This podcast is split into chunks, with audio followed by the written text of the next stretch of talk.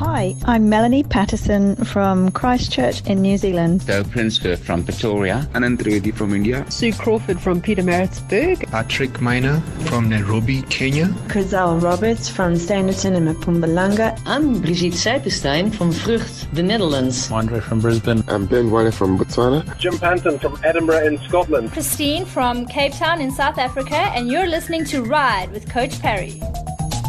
Welcome on to the next edition of Rides with Coach Parry. I'm Brad Brown. We've got our cycling coach, Devlin Eden, with us once again. Dev, nice to touch base once again, bud. Brad, thanks. Good to be back. Dev, uh, an interesting uh, topic we're covering today, and it's uh, about coaching and coaches. Uh, and it's uh, it might rub some people up the wrong way, but I think it's important to talk about because uh, there are people popping up left, right, and centre who who own a bicycle and therefore they're a coach. Uh, Dev, what as an athlete, take your coach's hat off. As an athlete, what should you be looking for in a coach? Look, as an athlete, personally, I would want to be looking for someone who has some form of track record. Firstly, so look at the kind of athletes they currently do a little bit of background research, see what athletes they're working with. Are they in the discipline that you particularly want to focus in? So, if you're a mountain biker, for instance, do they have more of a mountain biking background? That isn't always the be all and end all because the theory and the idea of the coaching and the coaching structures and philosophies will overlap quite a lot from discipline to discipline. That's not a problem. Um, but I think first see a track record, the kind of athletes they're working with, the results they're getting with those athletes. That's probably first and foremost. And then also have a look at qualifications. So it is quite important that you're dealing with a coach who is qualified to coach and by coaching, it's also like handling people rather than just knowing the science and the theory behind it, but also then knowing the science and the theory behind having some sound research and knowledge to be able to back their decisions on. So I, I see it from time to time. There's a lot of copy and paste programs out there, for instance, that riders use.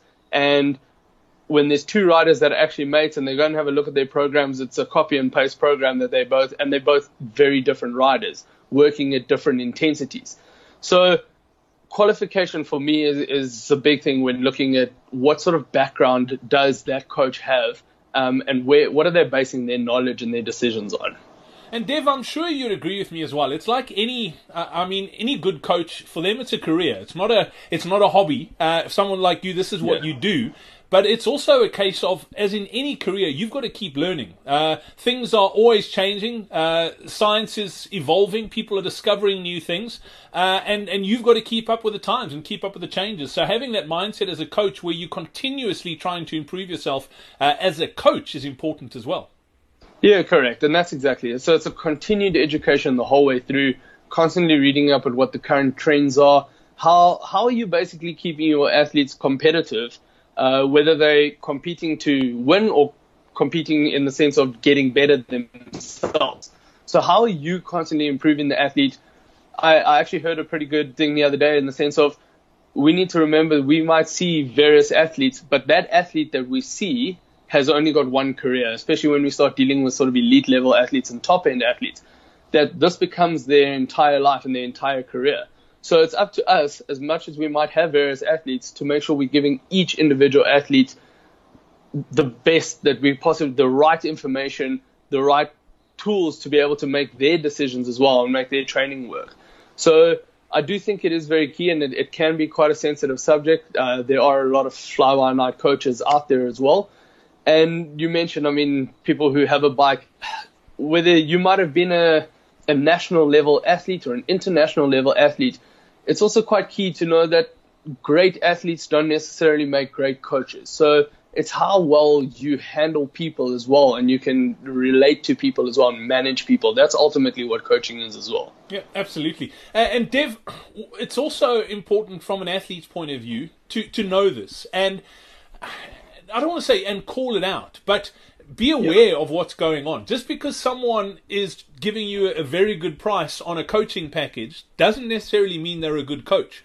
Uh, so you, you, you pay what you get at the end of the day. I mean, you, you, if you're looking for quality, quality is going to cost a decent amount of money, but you are going to get the results, and and that's important to take note of as well. Correct, and and look, to to sort of just add a, a spanner in the works and a flip side to that as well is you do also have the risk of because a coach is maybe very expensive and what they charge doesn't also necessarily mean that that is the best. Um, again, there's there's so many different coaches on the market and a lot of information out there, and everyone's trying to get something new. So you need to find firstly, do a little bit of homework, do a little bit of research, also see does that coach's philosophies and coaching philosophy actually suit you as an athlete as well? So do you have the same values or does their best interest or do their interests match your best interests in trying to get your performance right if, if that makes any any sense? Yeah, Dev, and it's also not a one-way street. It's not the coach saying, "Hey, here's your program. This is what Correct. you need to go and do this week." Uh, you you need to look at it and go, "Okay." And and I've had this conversation with other coaches in, in other sporting codes and as an athlete, you, you actually want to interrogate your coach yeah. as to not not necessarily to question why you're doing certain things, but why certain things are in your program. Like why is there a long ride in your program? Why is there a high intensity session in your program? And if a coach can't give you the answers to that, then that is not your coach. You need to find someone who can tell you the reason for every single session in your training program. Correct. And and again, it's it's a case of what knowledge and what scientifically sound evidence is that coach presenting to you when it comes to the training program? So yes, it's like you said, it's not necessarily an interrogation and calling you out as to why you're doing this, but for the athlete to also, it's an educational yep. purpose as well. So for the athlete to understand, well, this is physiologically what this type of session or this interval or whatever might be doing to me and why it's benefiting me. And again, I think some of the best coaches that are out there are coaches that can actually take a hard look at themselves as well and realize, okay, so we made a mistake with that particular athlete or on that particular training block. And there's never a, a correct answer with everyone. So every person, every beast we're working with is very individual.